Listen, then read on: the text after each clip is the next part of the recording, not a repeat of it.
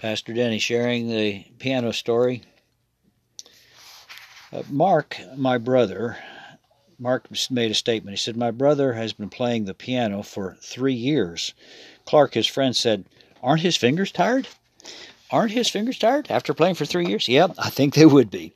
Hey, looking at 1 Corinthians chapter 15, verse 9, Paul's writings, he said, For I am the least of the apostles, and do not even deserve to be called an apostle, because I persecuted the church of God. But by the grace of God I am with, excuse me, but by the grace of God I am what I am, and His grace to me was not without effect. No, I worked harder than all of them, yet not I, but the grace of God that was with me. Whether then it was I or they, this is what we preach, and this is what we believe. The grace of God many people have tried to define the grace of God, but the grace of God is God's presence and its love through Jesus Christ that's given to believers by the power of the Holy Spirit. And Paul had a conversion experience that was phenomenal.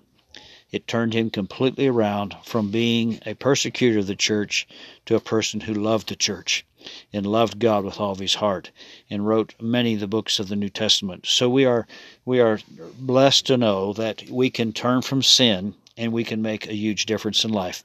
God is no respecter of persons. He loved Paul, He loves you.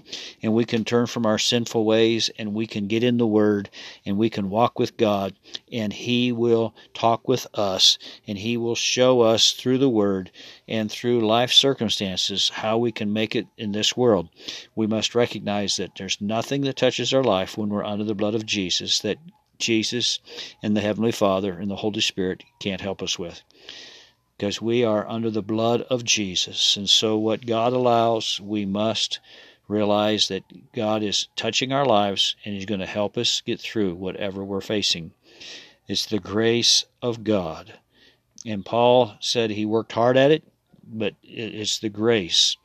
And grace is simply being in God's presence and knowing that He forgives us, gives us the ability to forgive others who have hurt us, and we walk in the grace of God. Unmerited favor, God's showing favor to us. Do we deserve it? No. Did Paul deserve it? He persecuted the church, but still God turned him around to where he blessed the church tremendously. So God wants to use you today. Let's pray. Father God, thank you for transforming us from lives of sin to right to lives of righteousness. God, we can't do it in our own power. We have to have your strength. We have to have your grace. But Lord, we must apply ourselves to read the Word and to pray and to seek your face and walk the walk each day. God, thank you for your grace, your presence that comes to us through the power of the Lord Jesus Christ and the Holy Spirit empowerment. God, thank you for blessing us this day. Lord, we pray for those fighting COVID. We pray for those affected by the storm. And Lord, we pray that you would protect the body of Christ and their product and their products. Yes, Lord, their products, the things they make in life, but also their property, their homes. Lord, we just pray for total protection through this time of storm season. God, thank you that you can put a Holy Ghost hedge around us and help us in the times of storms of life, in the times of storms of emotional upheaval.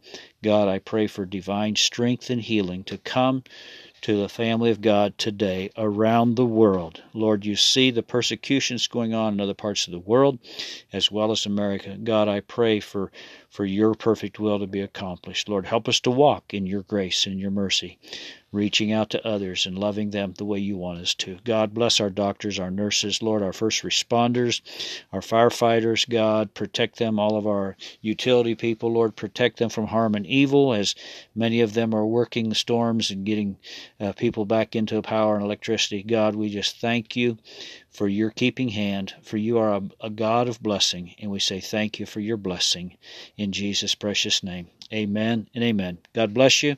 Have a great one.